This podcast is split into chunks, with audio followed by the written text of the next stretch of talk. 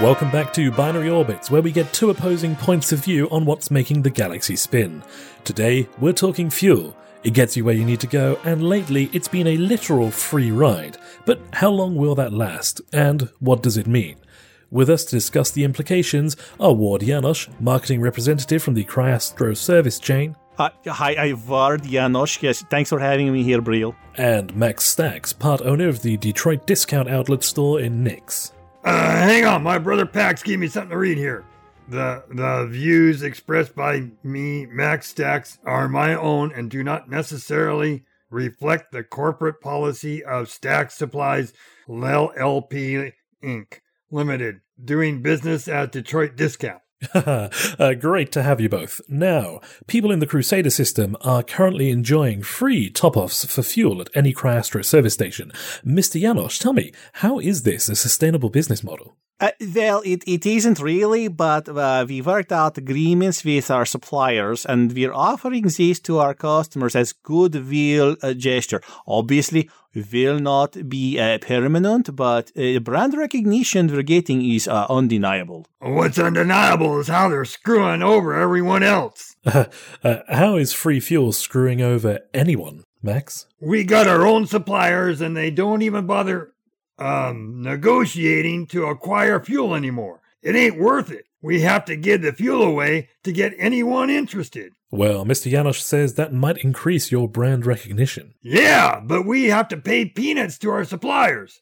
I want to hear about these agreements their suppliers made. I bet it's all their suppliers too, not just the ones in Crusader.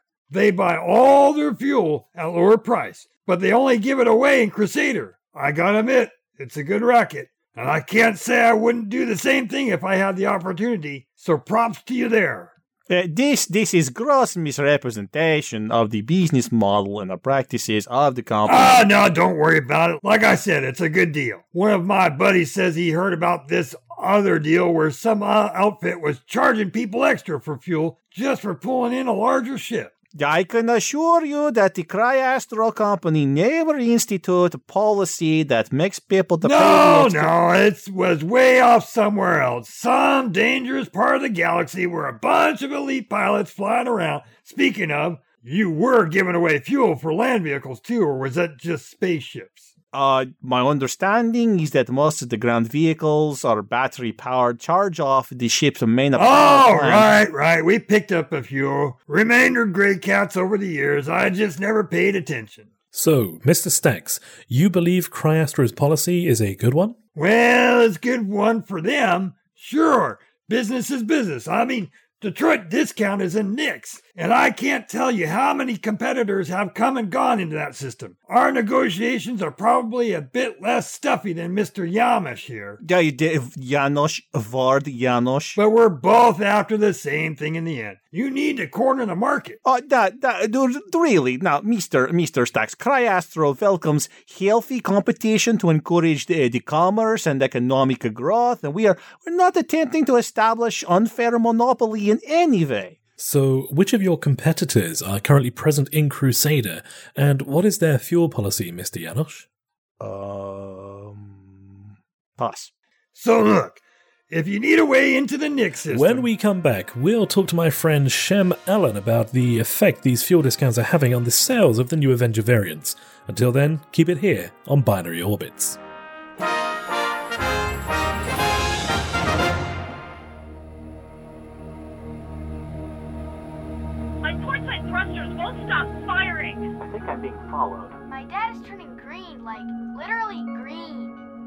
Last nav check put me at Lagrange point 4.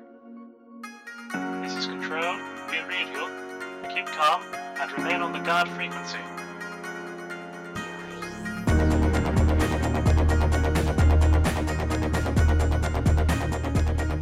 Sits and sieves, captains and commanders, you're tuned to the guard frequency. And as all good pilots know, when you're out in the deep black, you want to keep one ear on the guard. This is episode 105 of the Best Damn Space Sim podcast ever and was recorded on Friday, January 29th and made available for download Tuesday, February 2nd over at guardfrequency.com. I'm Lennon. I'm Jeff. And I'm Tony. And what do we have this week, Tony? In this week's Squawk Box, we check out the latest hotness in communications. On the flight deck, we see what news from your favorite space sims has landed as we cover the latest news from Star Citizen, including 10 for the Chairman 75 and Around the Verse 2.16. Elite Dangerous latest dev update and further developments in the Barnacle Saga. News of another new patch pushed for Descent Underground, build 1663. And then Lennon gathers my and Jeff thoughts on single versus multiplayer space sims. This week, we strap Shiv into the sim pod as he reviews the original Wing Commander, and finally, we tune into the feedback loop and let you join in the conversation. And that takes care of the housekeeping, so let's get on to the show and see what's coming through the Squawk Box. Any you boys seen a carrier around here? Uh, everything's under control. Situation normal. Crypto, crypto, crypto. This is Tony saying, Welcome to the Squawk Box, everyone. Lasers. It's the go to weapon of choice for every sci fi franchise, even those with pretensions and delusions of uh, higher science that are really no more than technobabble. I'm looking at you, Star Trek. From Dr. Evil to Darth Vader, if you want something blowed up real good from orbital distances, you want a big old gun that shoots light amplified by stimulated emission of radiation, or laser. Now, those guys had it easy because the thing they wanted to hit from an orbital distance was the thing they were actually orbiting.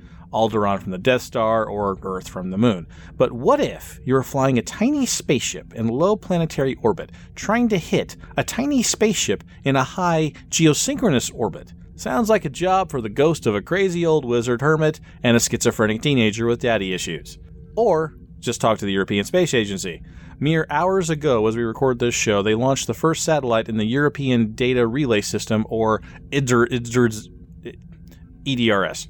Well, it's actually the third component launched, as it joins two low orbit observer craft launched in the last two years. Those craft contain receivers that collect data from other low orbit craft via traditional radio, and also laser transmitters, which, until now, had nowhere to transmit to. But with this latest launch, the system finally comes together. The observer craft will no longer have to wait until they fly above a connected ground station to relay data. Now they can beam that data up to the first relay satellite, which can then send the data back down to any location in Europe, Africa, Asia, and Australia. The trick, of course, is getting the data up to the relay.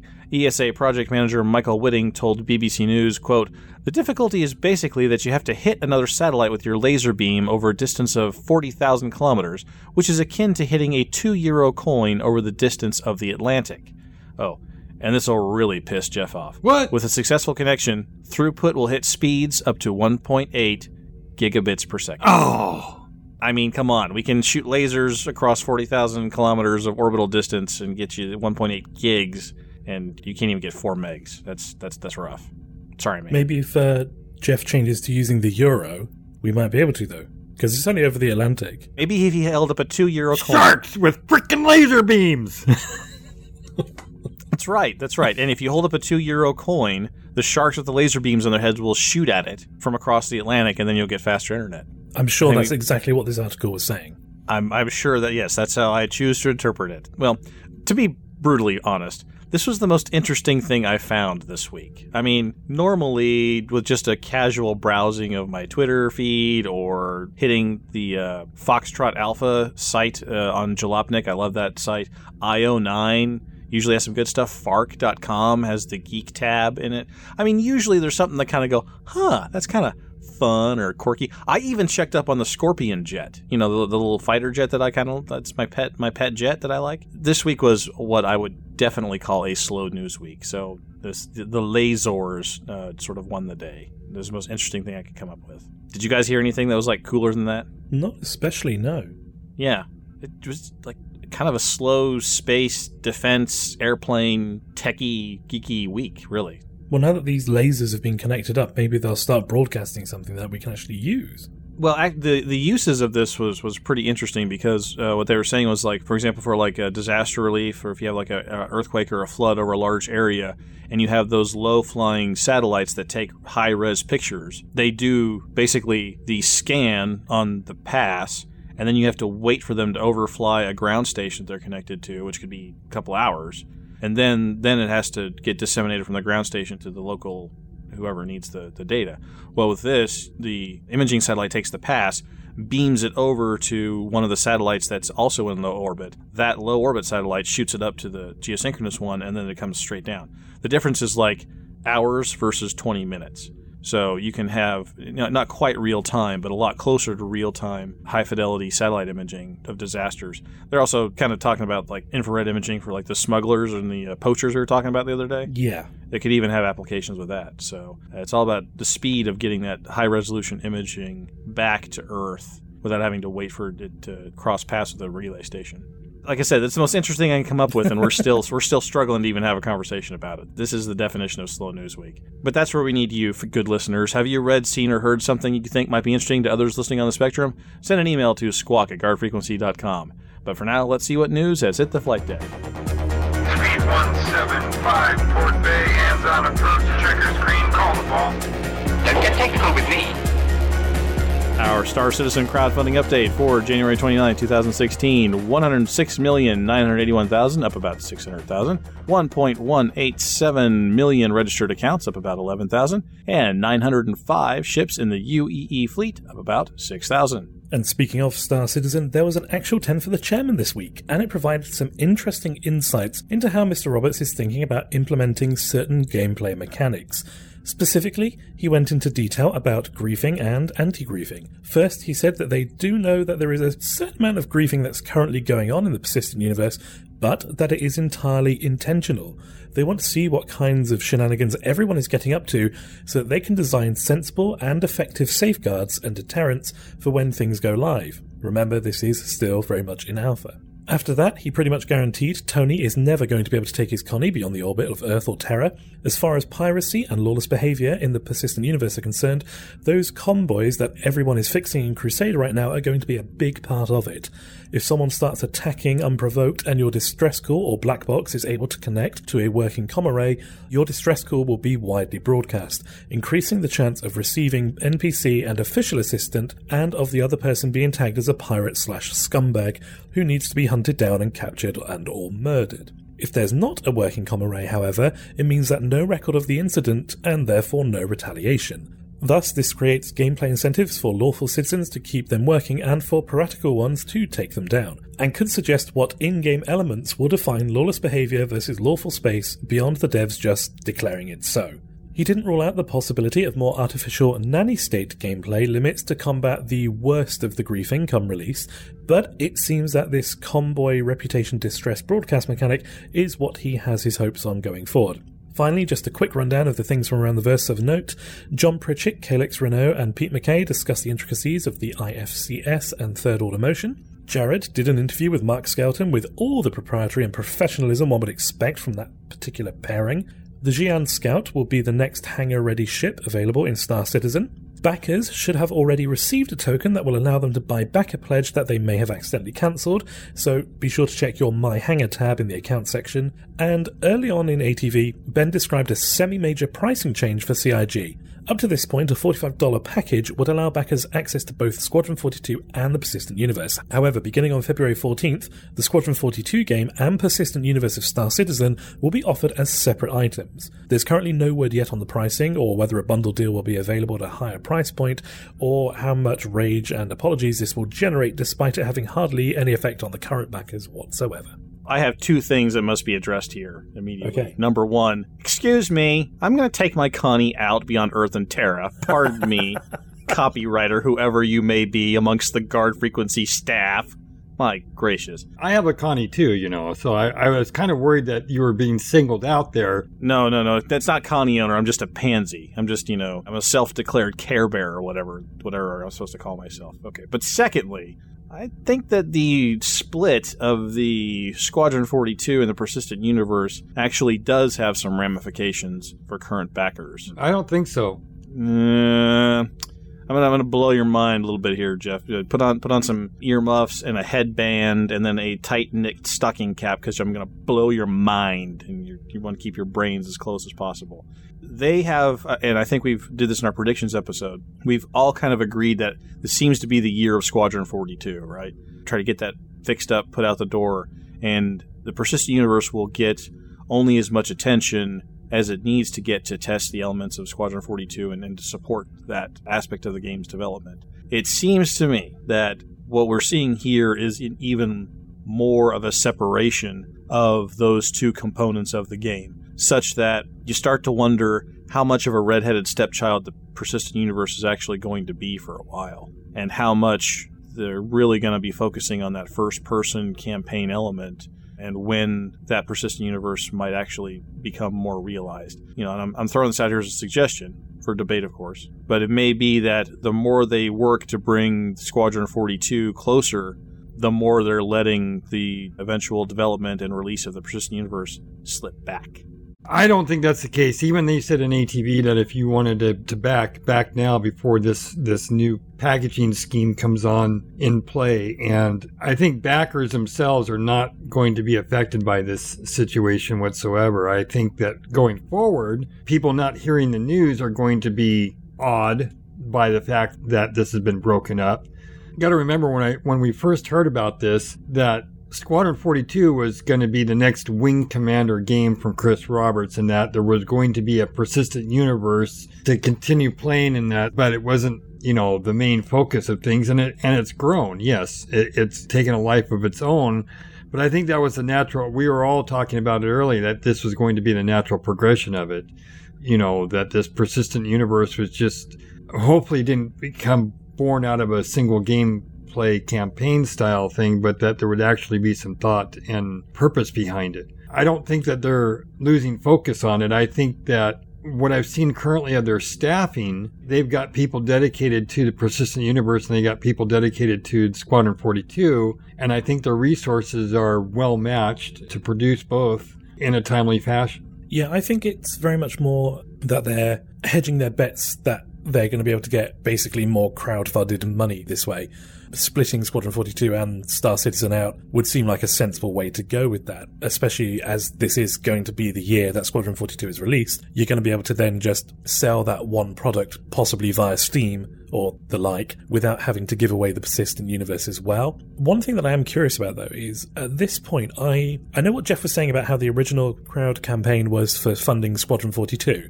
but I personally feel that Star Citizen, the persistent universe, is the thing that everybody has heard of and that everybody wants. And I feel that that is what most people will actually be looking for. Oh, I, I agree with you. I, I'm not disagreeing with that point. However, I will I will add one comment there.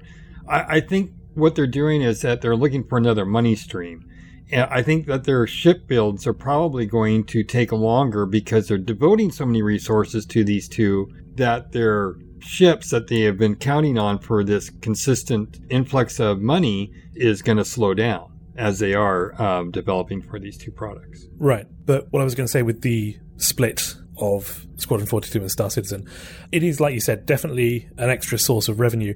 I'm just wondering if it's actually going to I, I, don't know how to describe what I'm feeling. I don't want to say it feels underhanded because that's possibly the completely wrong term to use, but I feel that it's almost using Squadron 42 now to like hook somebody in once the finished game is out. And oh, by the way, pony up more for the persistent universe, which is the thing you actually probably want. I also agree with that because I, I think this is a uh, wrong move. I mean, originally it was Persistent Universe Squadron 42 as a package deal. Uh, this is what you're helping to fund and develop, and you know, I don't think it'll affect any of the new the backers that currently. Uh, I think they're going to get both products, but I think it's kind of cheese mode to to to split these two products up, apart. I think everyone would have been more comfortable if they'd waited to do this until something was released whether it was Squadron 42, it's like, okay, you know, the hammer's coming down now, kids. We've got Squadron 42 out as a released game. Anybody that backed before now is an early adopter, is a, you know, a believer, whatever you want to call it. You put your money into the project before you knew there'd be a thing. So, congratulations. As a bonus, you get the extra gameplay. I think that people would have been more comfortable if they'd waited. Well, think about it this way, though. I, am a closet gamer, uh, or in the closet gamer, and I'm not really into MMOs and I just want Squadron 42. Yeah, I could choose not to play it, but I really don't want it on my computer and and you know, I don't do online games and and I just want Squadron 42. Or the reverse of that and say I'm not interested in the campaign mode. All I want to do is MMO. I don't see them lowering the price significantly after they split it. Right. I don't either. And that's what I think is so cheesemo about it. Yeah, and I also think, honestly, if you were to go out and grab a random person off the street and say, hey, what do you think of Squadron 42? They'd probably say, what? Huh? If you said, hey, what do you think of Star Citizen? They would instantly know, you know, pretty much, if at least if they're in the gaming sphere related. Yeah. They would probably know what you're talking about, even if they don't have a hardcore or even mildly vested interest in it. You know, Star Citizen is the title that carries. Squadron 42, I think, is a complete unknown. And are they going to market differently? Are they are we going to get a Squadron 42 page uh, only or you know, are uh, you know, well, we've kind gonna- of got that at the moment. This is what I was saying. I mean, they are. I really do think they are divorcing the two.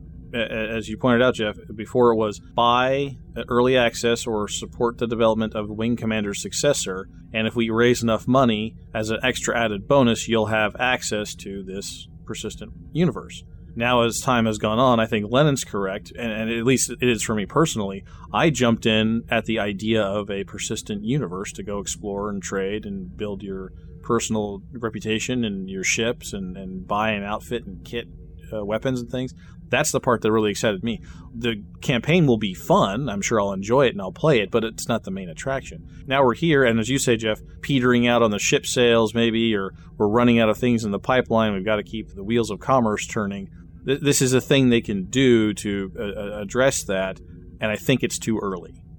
Elite Dangerous' latest dev update has been released, this time addressing the upcoming changes to AI behavior with patch 2.1. In order to make the NPC pilots respond to a more realistic fashion, they've adjusted the behavioral curves, meaning NPC ships and lower levels will make more mistakes when flying and in combat, but NPC ships at higher levels will make less mistakes and try to emulate player behavior a lot better. Some of the more noteworthy changes are they will use missiles and torpedoes more effectively, especially at higher levels, waiting until their target shields are down before using them. The higher ranked the pilot, the more damage they will try and avoid to increase their chances of survival.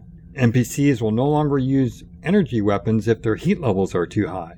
Frontier also wanted to give us a bit of a heads up for certain commanders out there, saying, For all commanders who rely on flying their ships in reverse, the more skilled AI have learned a new response to counter it.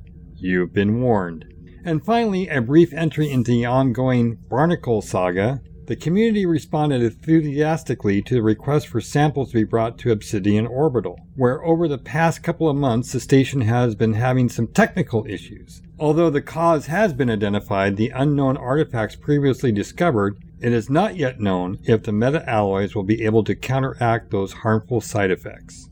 Well, this is just terrible news for me because the last thing I need is smarter AI. Do you fly your ship in reverse? No, no. In, in my early days, I was. When you progress up, you have to occasionally do these assassination missions, and at a, as a lower level pilot, you have to take on a larger ship with a potentially higher rated AI pilot in it. And I would take out Imperial clippers in my Viper by doing that. I would fly in reverse and, and just and just basically kite the bigger ship uh, until uh, it you know exploded. So I'm, I'm terribly disappointed to find out that they've gonna, that they're going to do some new tactic. What what would that new tactic be? Probably strafe or or maybe I don't know. Clipper's a pretty fast ship, so I don't know that you're gonna outfly it. But um, they could boost ahead of you and then come around and, and come up from your behind us. Yeah, yeah, I suppose. Yeah, I, I'm just I'm interested to see I'm interested to see what uh, what little what little tactic. I mean, it seems like a hard thing for a, an AI to sort of counteract effectively because you could like I said you could strafe, but then that's just a matter of doing your turret and space thing and just you know. Well, remember, Yaw Yaw in Elite Dangerous is nothing like it is in. That's in, true. uh, that's in, true. uh, you, you could probably a ship could probably translate or strafe a lot faster than I could keep up with a yaw. But if I have gimbaled weapons, Yeah, I, I kind of wish these two would get their physics, you know, straightened out because I, I don't know why Yaw's gimped in uh, Elite. We we've had this discussion, haven't we? Maybe not you and Yeah. me particularly, but I thought we've had this discussion about why yaw is gimped in elite and why that's actually it makes a lot of sense. Yeah, that was that was a while ago, but yeah, we did. Yeah, and, and, and my, my my theory is basically that when you engineer a ship to handle G forces and the way the human body is engineered to handle G forces, it's better in the vertical plane. If you want you want to pull back on the stick and have G forces pressing you into your seat. If you yaw or take or do lateral G's, that is, you're, you're basically you'd have to engineer your ship to be able to handle both vertical and lateral stresses, and that'd be more of an engineering challenge. And that's what inertial dampeners and and oh yeah, this is not Star Trek. Uh, Yeah, not Star Trek. No, no, they have lasers, not phasers. Yeah, here exactly. So I mean, it, it kind of makes sense to sort of you say gimp uh, a rotation in at least one, if not two, uh, of the two of the three axes. So it makes a lot of sense to me to do that. Yeah, just going back to the tactic about what they could use, though, the real question that you've got to ask is why would they continue to attack you if you're running away? All they have to do is not chase and force you to come to them. Yeah. So if they reverse, Yeah. then you have no choice but to go forward if you need to kill them. If not, then, you know, they survive for another day, as do you. I still think the best tactic is get up behind them, and, and if you're if you can match their speed, they'll never you know. This is this is presuming they don't have the faster ship. You know, because if they're if they if they do the reverse, if they boost up to whatever their max is and, and just free fly. You know, do Oh free yeah, fly I mean, then. provided they can catch you, but that's obviously that's how it is now. If they can catch you, they're going to catch you, and I think that's the thing is that you were able to fly backwards just a little bit ahead of what they were able to keep up with, but still within you know weapons range in order to get them to chase you and keep you permanently at this particular distance. Whereas what they're saying now is that they're going to make a change to that. Obviously, if the ship that you were attacking could catch up to you, they would have done it. I will, I'm just interested to see what happened. And I have never been able to effectively use missiles or torpedoes. I just, they just, even with shields down, it's just like they don't do much. I'm just, I, I, I they're mostly useless as far as I'm concerned. Uh, Is that their rank? Mostly useless. yeah, I think so. Yes, yes. Torpedoes mostly useless. Fifteen thousand space bucks a shot too, and you can like carry Really? two of them, and they're, they don't do a whole lot. Yeah, just never had any fun with them. I've never even used them, so Yeah, I, I can't recommend that you do. Yeah, I, I find that missiles and whatnot to be a little bit. Uh, I was playing in Star Citizen uh, earlier this week, and it was like, boy, these missiles are just so ineffective. maybe that's partially by design. If you're trying to capture the World War II fighter flavor, you'd want the consumables as far as uh, the, the ballistic weapons. You want those to be probably the most fun and effective, followed by the lasers. Well, I mean, if you think about it in a in a 21st century idea, I mean, one missile can literally bring down another aircraft, right? But you don't carry a 12 pack of them. You carry, you know, three or four, and you use them sparingly. And with missiles, if you you want to uh, try to evade them, if you get hit by one, you're out of the fight. You may survive the hit, but you are no longer combat effective. Right. you need to head for the shed as soon as that as that happens. But you know, with the spa- with shields and, and whatnot, and, and tweaking how they track and that kind of stuff, they may hit you more often, but they may not be quite as devastating if you do get hit by them. And what we're saying, missiles are tough. They're tough to balance in, in, in a game when the aesthetic you're going for is a World War II dogfight. They're they're tough to balance. One thing that they said in this patch that's not in the notes here is that they're going to fix. You know how the pythons and the anacondas would sit there and spin and twirl. And, Oh, that's my favorite thing. I know they're going to fix that. Oh, oh, don't fix that. That's the that's my favorite thing. You shoot you shoot the NPC and it just starts spinning in space. Yep. It just sits there and lets you shoot it. Yep. And it's like, yay, free kill. Man. Oh well.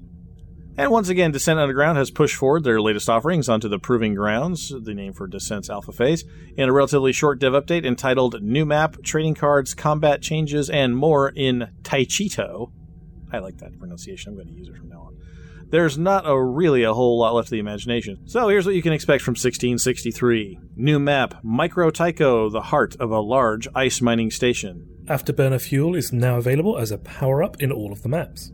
A new game mode, a last man standing map called King of the Core. Vulcan cannon rounds now spread a bit as they travel, and they travel faster. Laser cannon shots also travel much faster.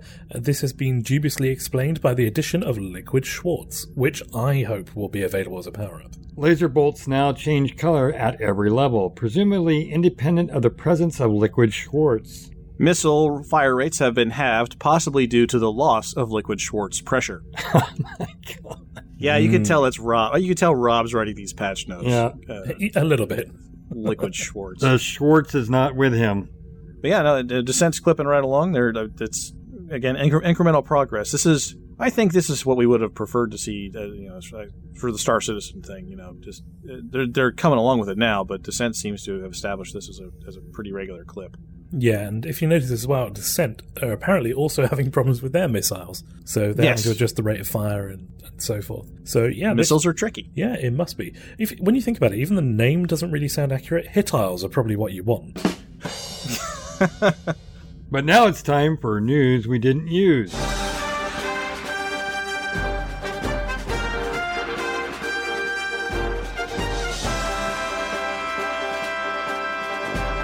Star Citizen Alpha 2.1.2 has been released to the PTU. That will be 1 plus 1 plus 2 plus 1, not 1 plus 2 plus 1 plus 1. No new features, just more bug and stability fixes. Eve Valkyrie now has entered multiplayer alpha. Check out the first impressions link in our show notes. Pulsar Lost Colony patch beta 6 is out now, featuring the research system. Evochron Legacy 1.0118 update is now featuring changes to insta death when firing on or near a station. And X Rebirth, Home of Light, in patch 4.0 due to drop in the next week or two.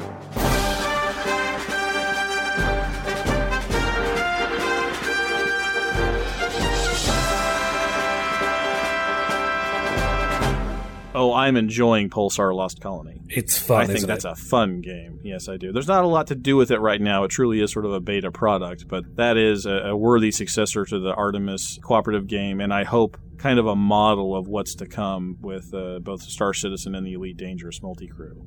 It's it, it's kind of it's a fun little game. Highly recommend. Yeah, it's a nice little breed of, like you said, Artemis. I, I sense a little bit of FTL in there as well. Mm-hmm. That was mm-hmm. quite fun. And some FPS mechanics. So, yeah, it, it's really good fun. And it's quite cheap at the moment as well. I wouldn't say quite cheap. Well, it is over here. It, well, okay, well, yeah. You, lucky you, Mister Conversion Rate, and your Yeah. your your guineas and your pence and whatnot. It's a little pricey, I think, for the stage of the development that it's in. But the fun factor that I've been getting out of it has made up for it. There's not so much with the features, but I think there's enough there with the replayability. I think uh, is there, at least for me for now. I, I don't know how you guys can. I, I don't know. I like good graphics in my games. I just. It's a little cheap. It's it's a theater of a mind thing, Jeff. know, you know, it's I a know. suspension of disbelief thing. I, I get it. The, the graphics my suspension subpar. doesn't go that far. Yeah, no, there, there's no two ways about it. Pulsar Lost Colony, as far as the the ship interiors and the avatars, subpar. No two ways about that. There's just not. But gameplay. The gameplay is good, and the visuals, uh, the space visuals are they're fine. They're not great, but um, they're fine too. And and again, the benchmark I'm comparing it to is Artemis, which I mean really looks dated right now. So it's it's it's a definite improvement above Artemis, but you can tell that the development budget and energy is definitely going into sort of gameplay mechanics and uh, the mini games involved in doing stuff, not graphics. Well, I just I expected the Legend of Zelda theme music to pop up when I when I. You have found a bow and arrow. Yeah, exactly. And a flute. Honestly, the way the Zelda franchise is going, I wouldn't be surprised if that was the next entry. Could be. Yep. Over the last couple of weeks, you may have noticed that we've had a few debates on the show, and as they seem to be mildly successful, and we here at Guard Frequency not only know a good thing when we see it, but we also know how to milk it until the last drop comes out. So. Gentlemen, your mission, should you choose to accept it, is to debate for us single player versus multiplayer space sims. I'm going to give each of you 30 seconds to present your case and then a further 30 seconds to reply. As a result of a coin flip, Tony, you're up first, and Jeff is second. So, Tony, tell me, why is it better for the Deep Black to be pretty lonely? Well, Lennon, I'll tell you, it's because the space sim has its roots in great first person games like Wing Commander, like X Wing, like X Rebirth. These are games from the early, early days of computer gaming, back when you had to use a phone to dial up a bulletin board service if you wanted to get online. I think it's true to the genre if it's something that you played as a story by yourself. Tony, you ignorant slut. Don't you know that the space sim needs other players to come out of the deep black and pummel you with their lasers and and fire missiles at you and and basically make your gameplay really a total disaster? Jeff, the problem there is that when you're doing a space sim, you're supposed to be simulating the universe around you. If you introduce other independent variables in there, like other players, the simulation gets out of control. It's no longer a space simulation. It's another universe and that it has to be modeled. Behavior has to be taken into account of. Metagaming happens, griefing, and all this other stuff. It's not a space sim anymore. It becomes another microcosm, another universe. Tony, you ignorant slut. Don't you realize that all those hours that you did spend gathering those resources and crafting that awesome battle cruiser could be just taken away from you in, in, in seconds because you are in an environment that allows other people to just come and target you for no other reason than just because you're there? I think Jeff, that, uh, that did you, did you you're, you're supposed you sounded like you like were on my side. Yeah. Oh, no, no, no. I was not on your side. Oh, okay. I, I was explaining the benefits. I was touting the benefits of multiplayer.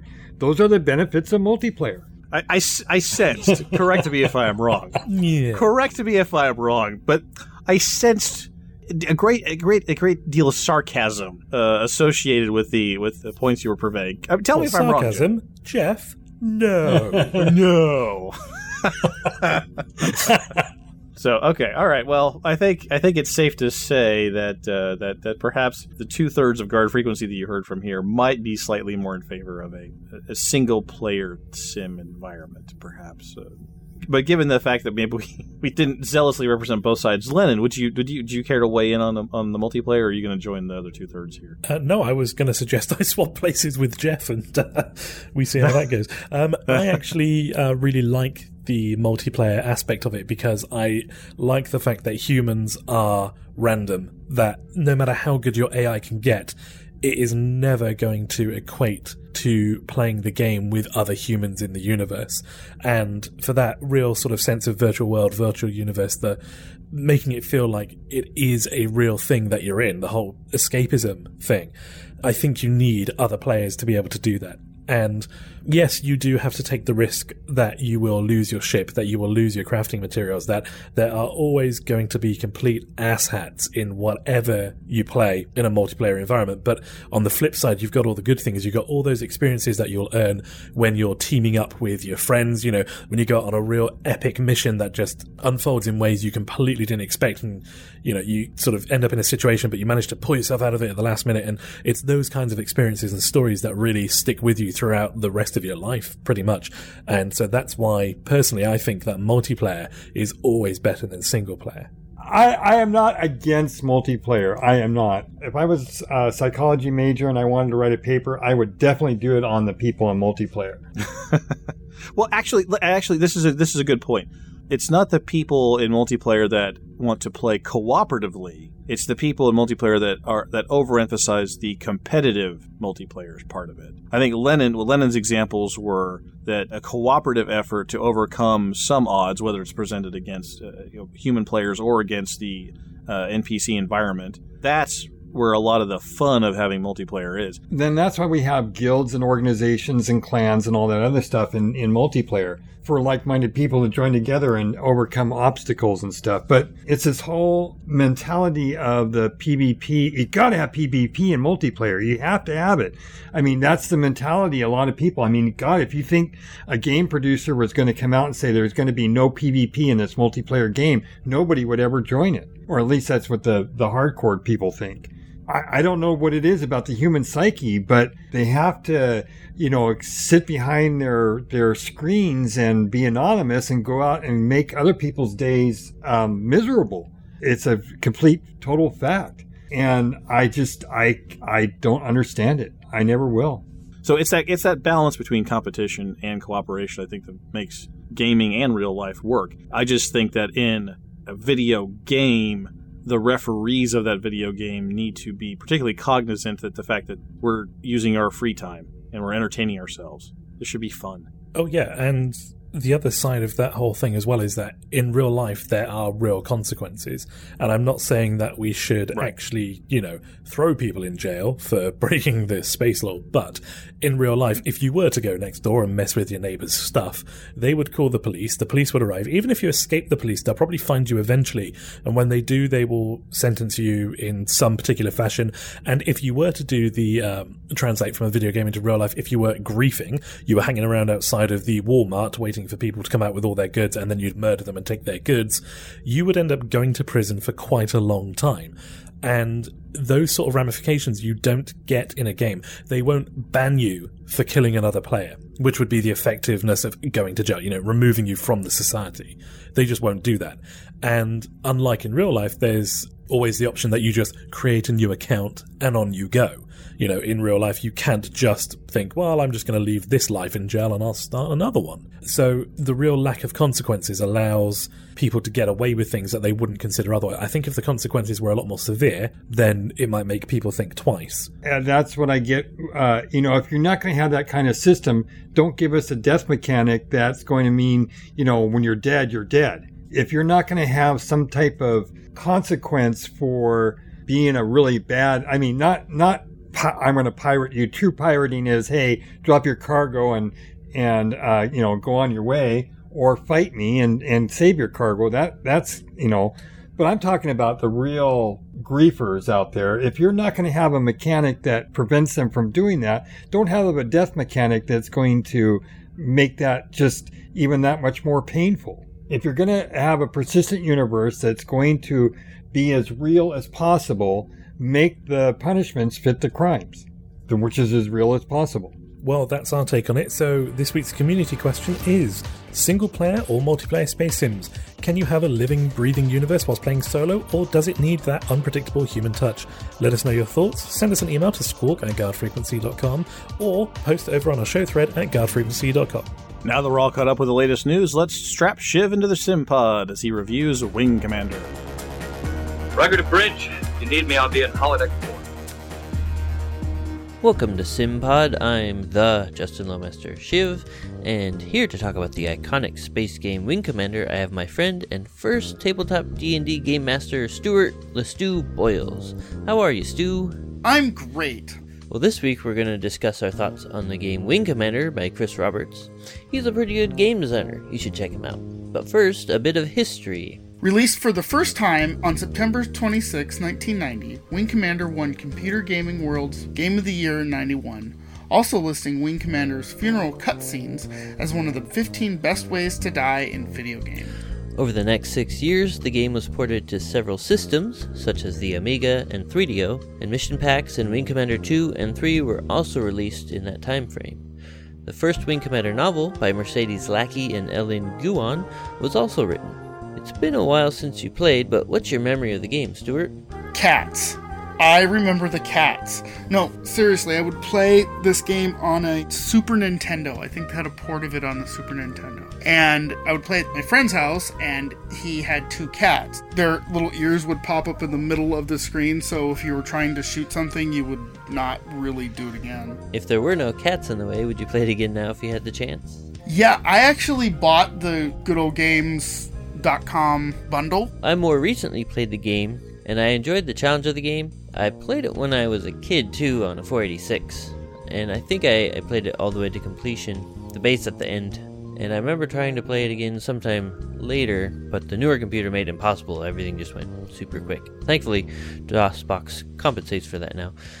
I was able to use the DOSBox remapping to assign many joystick buttons to the keys, which made it possible to get more out of my joystick. I had poor results trying to get the Steam controller to work with Wing Commander 2, so I think I'll just have to stick to my stick for that game, which may be on a future Simpod. One of the things I didn't do was explore all the branching missions. I can't think of any other games at the time that did that, but I was only 6 when it released, but I was likely older when I actually played it. I think the game holds up. It was no less fun of a game for being 25 years old.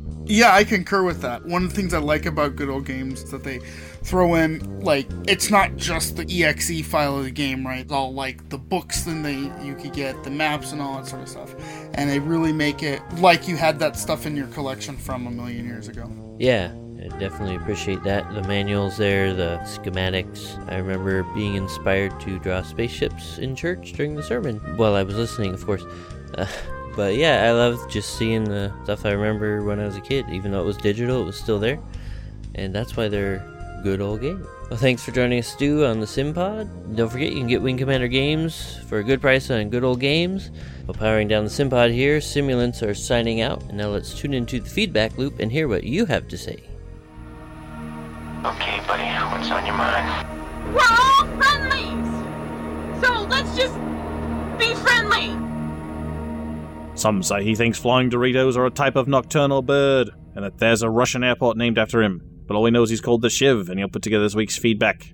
What makes a space sim? Is it all about the technical simulation, or having a stick between your legs to grasp? Well, Ostron says that he comes down more on the space side and less on the sim side of things. If it's got spaceships that can navigate three dimensions and the game's primary focus is using that ship, or possibly even a few ships, to accomplish directives, he's happy with including it in the fold. All of the Newtonian physics and orbital mechanics are kind of take it or leave it for him, and ditto on the input control options. Though, if it's having you use fighters, he prefers the joystick option.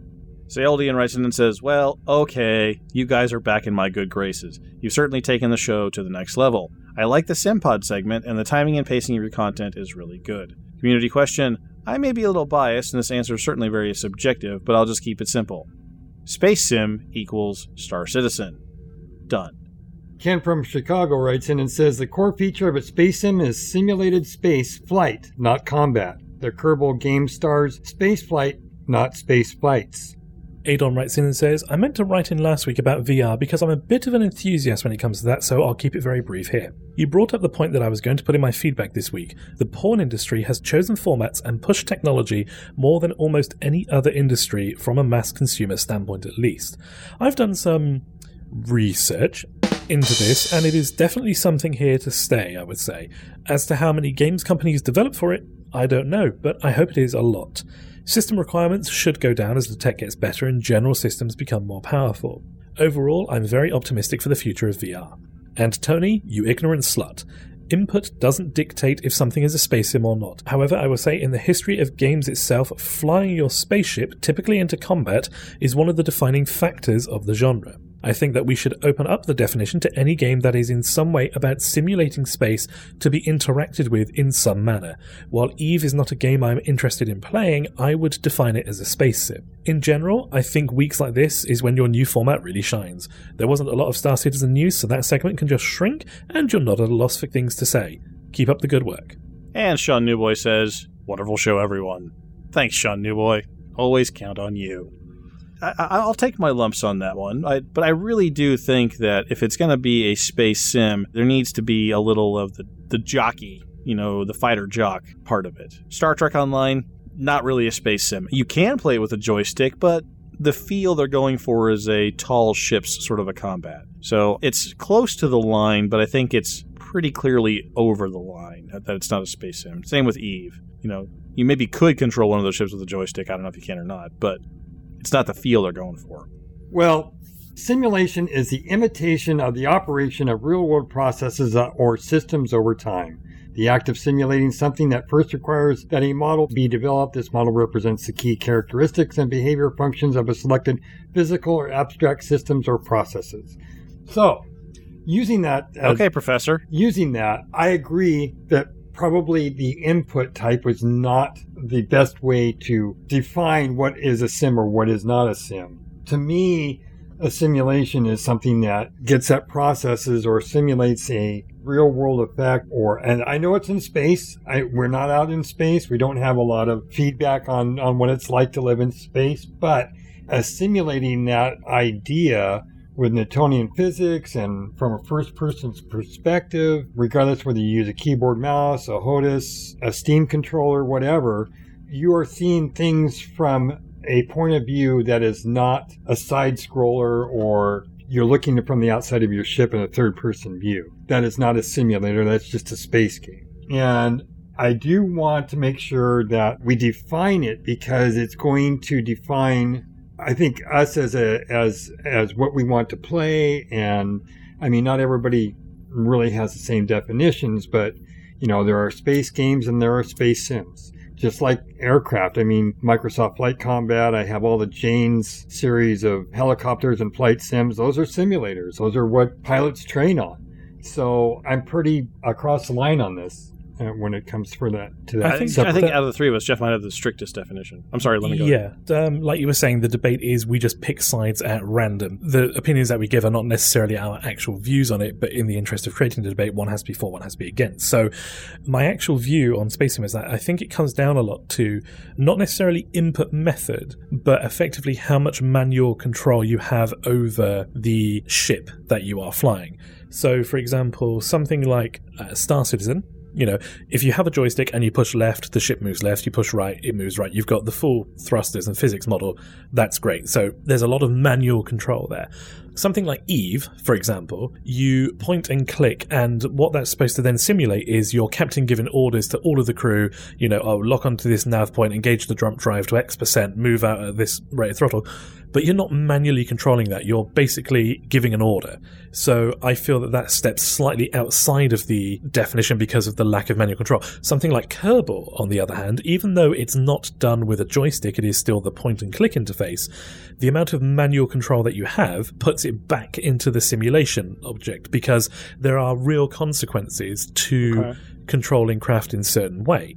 If you decide to point your ship slightly off orbit in Eve, it doesn't matter. Your ship will stay outside of the planet. You do that in Kerbal, you could find yourself in the atmosphere burning up because of a slight miscalculation in your flight vector. So if we take Professor Jeff's definition that he read off earlier, and the core or the base of a simulation is in fact the model, and then Lennon's observation that it's the granularity of control you have over the inputs to that model. Using the Eve example, I can click on the screen somewhere and my ship will turn that way, but I can't tell. I would like to use only 30% of my thrust capability to make this turn to simulate damage so that my opponent believes that I'm I'm turning I, that I don't have as much of a turn capacity as I actually do. You know, you can't use the granularity you have in the model to enhance or flavor your tactics and your, your strategies that you're using to to accomplish your objectives. Let's work with that. I think because that can take into account things like we've had discussions about. Uh, this would be a good one to have it over, like uh, Pulsar. You know, that's definitely, as we were saying, that's definitely not what you would do as a stick and throttle space sim sort of a thing. But as a member of the crew, I can flip a lot of switches and turn stuff off and on and divert power over here. And if my engine's overheating, I have a coolant controller that I can control a high or a low rate of coolant to bring that temperature down. I can shut systems off in the engineering department Also, to conserve power. also remember power. what you're simulating. You are simulating yourself in a space shuttle-like craft. I think it's also what you're trying to simulate. In a fighter jet, you may have one type of control, but you're still in a simulation. Yet, if you're you know, on the bridge of the Enterprise, even the bridge of the Enterprise had helm control. You know, you had inputs. Yeah. You, you you know, so like in your Pulsar game, if you had that kind of buttons and interfaces, then then yes, you're you are in a simulation. Do either of you guys ever play Bridge Commander? Yes. Yeah. Okay, I think that was a Star Trek game that was more in the fuzzy gray area Yeah. of a space sim Yeah. because you really could divert power to different systems. You could shut down your shields, increase power to sensors to increase your detection range. The helm control really was a manual point the ship down 30 degrees, Right, turn left, right. turn. I mean, I, I it was So I- okay. it was what I was hoping that STO would be back when in the perpetual days when I got so excited about it. Yeah, and just uh, another thing as well. I think that another good measuring stick is also how abstract the various systems are, specifically the concept of hit points. If it employs the concept of hit points or hull strength or whatever you want to term it, that's probably not that much of a simulator because that's ab- abstracting uh, what should be either localized or like overall damage is fine, but having having a health meter would usually dictate you you wouldn't be able to see a health meter in real life on your ship. Yes, you'd know it was falling apart because things would be sparking and bits would be drifting off and your weapons. I, I work. disagree with that. I think you would have a health meter on your ship. You know, the computer saying, you know, we're taking damage in the aft section, or I, That- I'm yes, that side of it, but you wouldn't have on your HUD a progress bar that fills down depending on your structural integrity. Because in a proper simulation, a very well placed Right, shot right, okay, to I- I a particular what you're saying. system could just rupture everything. No new Patreon subscribers this week, but the winners of a brand new patch are Robbie O'Brien, All right, confession time. So last week we set up this contest and then had a work week from hell and didn't follow up on some things that I should have. So we're going to restart it, start all over again, pretend like last week never happened, and this week, watch for the tweets. Last week was an alpha. Yeah, so we're going to do that. And this is Spectrum personality Carrie Kerrigan with a special announcement. We've got a super prize for everyone who's made it all the way to the end of the show. Paul Watson has generously given us some codes to unlock a little crew for the theater of your mind.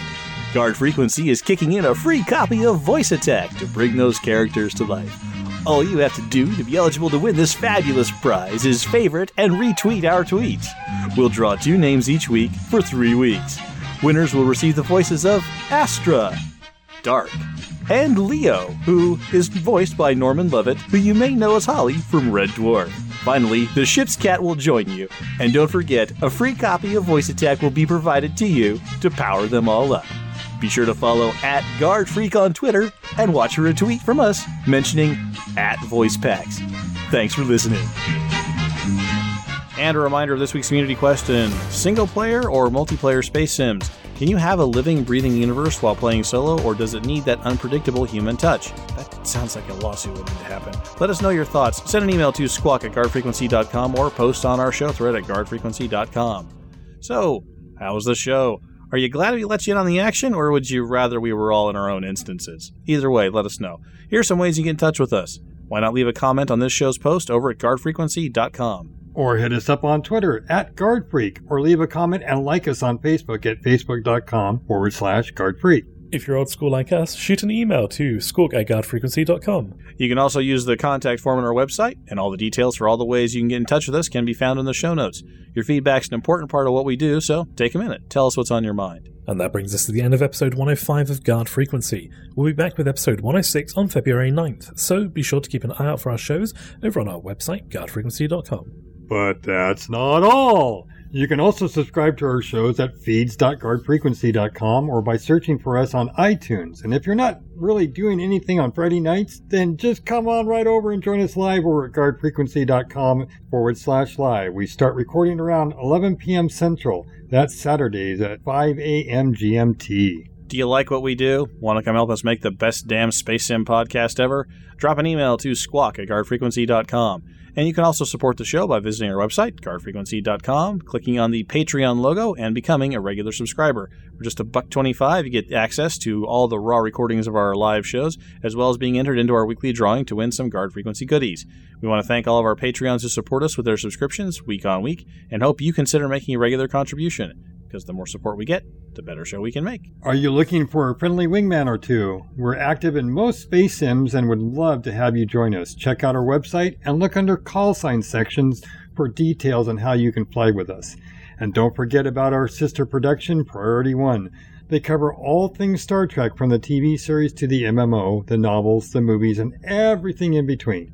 Be sure to check them out at PriorityOnePodcast.com. We'd like to thank the entire team at Guard Frequency and the Priority One Network. Thanks to our community manager, Justin Shivery Bean Lowmaster, our artists, Ben Sanders and Simon Chorlton Edwards, our staff writer, Jeff Grant, and our audio engineer, Michael Duncan. Thanks to our syndication partner, The Base, and special thanks to Ronald Jenkins for his permission to use his music in our show. Visit ronaldjenkins.com for more of his work. But above all, we especially want to thank you folks for tuning in. If no one's listening out there, the deep black gets pretty lonely. Reduce thrust. Turn to 330, Carol 15. Squawk 7700. Stay on the guard.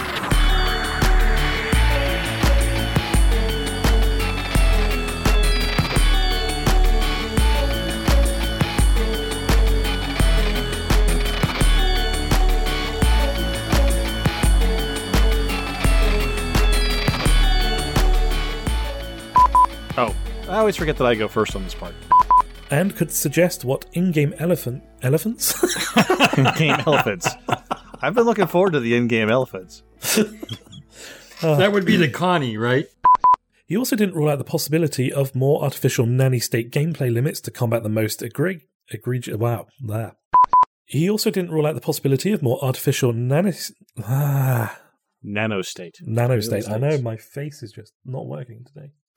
He didn't rule out the possibility of more artificial nanny state gameplay limits to combat the most egre- oh. Most bad. Yeah, that's where I'm going. with Egregious this. is like that's that's a mouthful. I know. It's early where you are. Yeah, seriously.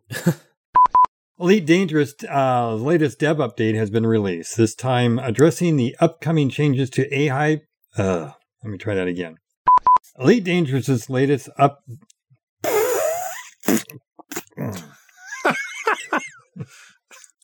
uh, uh, audio editor note: We need a sound bite of that noise, whatever it was. Is that supposed to be a play on Gentile? Uh, no, Miss Isle. You know, with the liquid Schwartz and. Well, mm, oh, mm, I didn't catch that Sorry- angle, but sorry, yes, Jeff, I think it's- you're right. It's way too early for this highbrow level of conversation. Oh, okay. I- I'm basically good with fart jokes at the moment, and that's about as far as I can take it. So, you know that two hours of a night that you have to spend on your gameplay you can just you know log in and and get with a bunch of group of people and just Ooh, somebody went overtime. Ooh. Ooh. get with a bunch There's of gotta be some kind of penalty. Yep. Mm. Um, I'm I'm going to uh, apparently we're now scoring this. I'm going to deduct a point for going over time. Um, Jeff, I think that the the idea of a space simulation doesn't need to include other people. By definition, then it's no longer just a simulation with you being the only independent. Var- and you know what? I didn't start my clock, so I have to. oh oh I have to- double yes. deduction yes, that's a twenty percent deduction for me. Here we go. Um, pass.